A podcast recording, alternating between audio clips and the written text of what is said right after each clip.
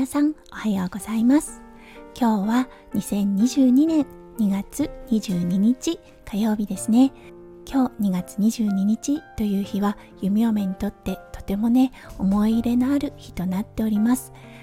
3年前2019年2月22日に私の父は天国に旅立ちました。父がね体調を崩してそう連絡が入って病院に行ってそしてがんの宣告がされてそこから、うん、闘病が始まりました。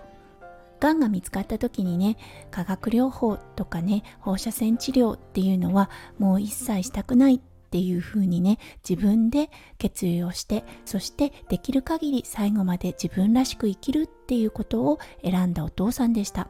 すごくね勇気がいることだったと思うんですね。そしてとってもその自分の死生観っていうのを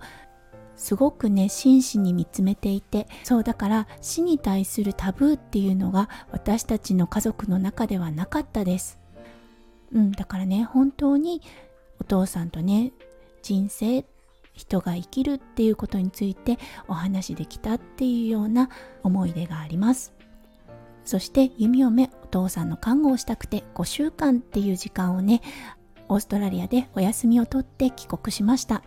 そうそして全て分かっていたのかなっていうくらいに2月の初めに弓嫁は実家に帰ってきて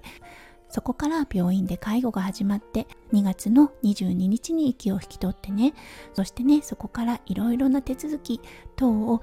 全て済ませてこれで一応一安心だねっってなった次の日に弓嫁は帰国となりました。弓嫁のお父さん本当にね真面目であの全てね計画通りに物事を進める人だったのでそういうこともしっかりね計算した上でだったのかなって思いました。弓嫁にとってその与えられた5週間そう当時はねインフルエンザがすごく猛威を振るっていて弓嫁病院で介護ができるかもしかしたらできないかもっていうような状態だったんですが先生たちの計らいそしてね緩和ケアにいたっていうこともあって家族のね意思をとても重要視してくれる病院でした。うん、なのでね最後の時間お父さんと一緒に過ごすことができてそういろんなお話をしてね弓嫁にとってね人生観っていうのかなすごく深くなったなって思った5週間となりました。そうそしてお父さんね亡くなる前に言ってたんです。俺は雨男だからな。俺の葬儀の日は絶対雨が降るぞって言ってたんです。そしたらね予想通りに葬儀の日は朝から雨模様でした。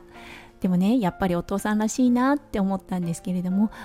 そうあの来客してくれた方たちがね移動する場面があったんですがその時だけ雨が晴れてね弓嫁はお父さんをとても近くに感じました。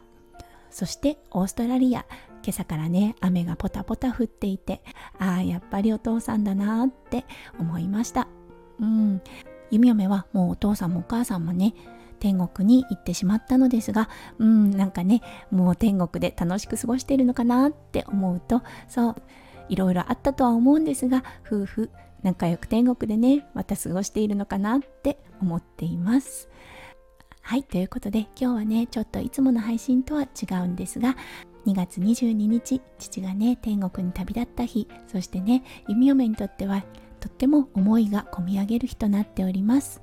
はい、ということで今日も最後まで配信を聞いてくださってありがとうございました。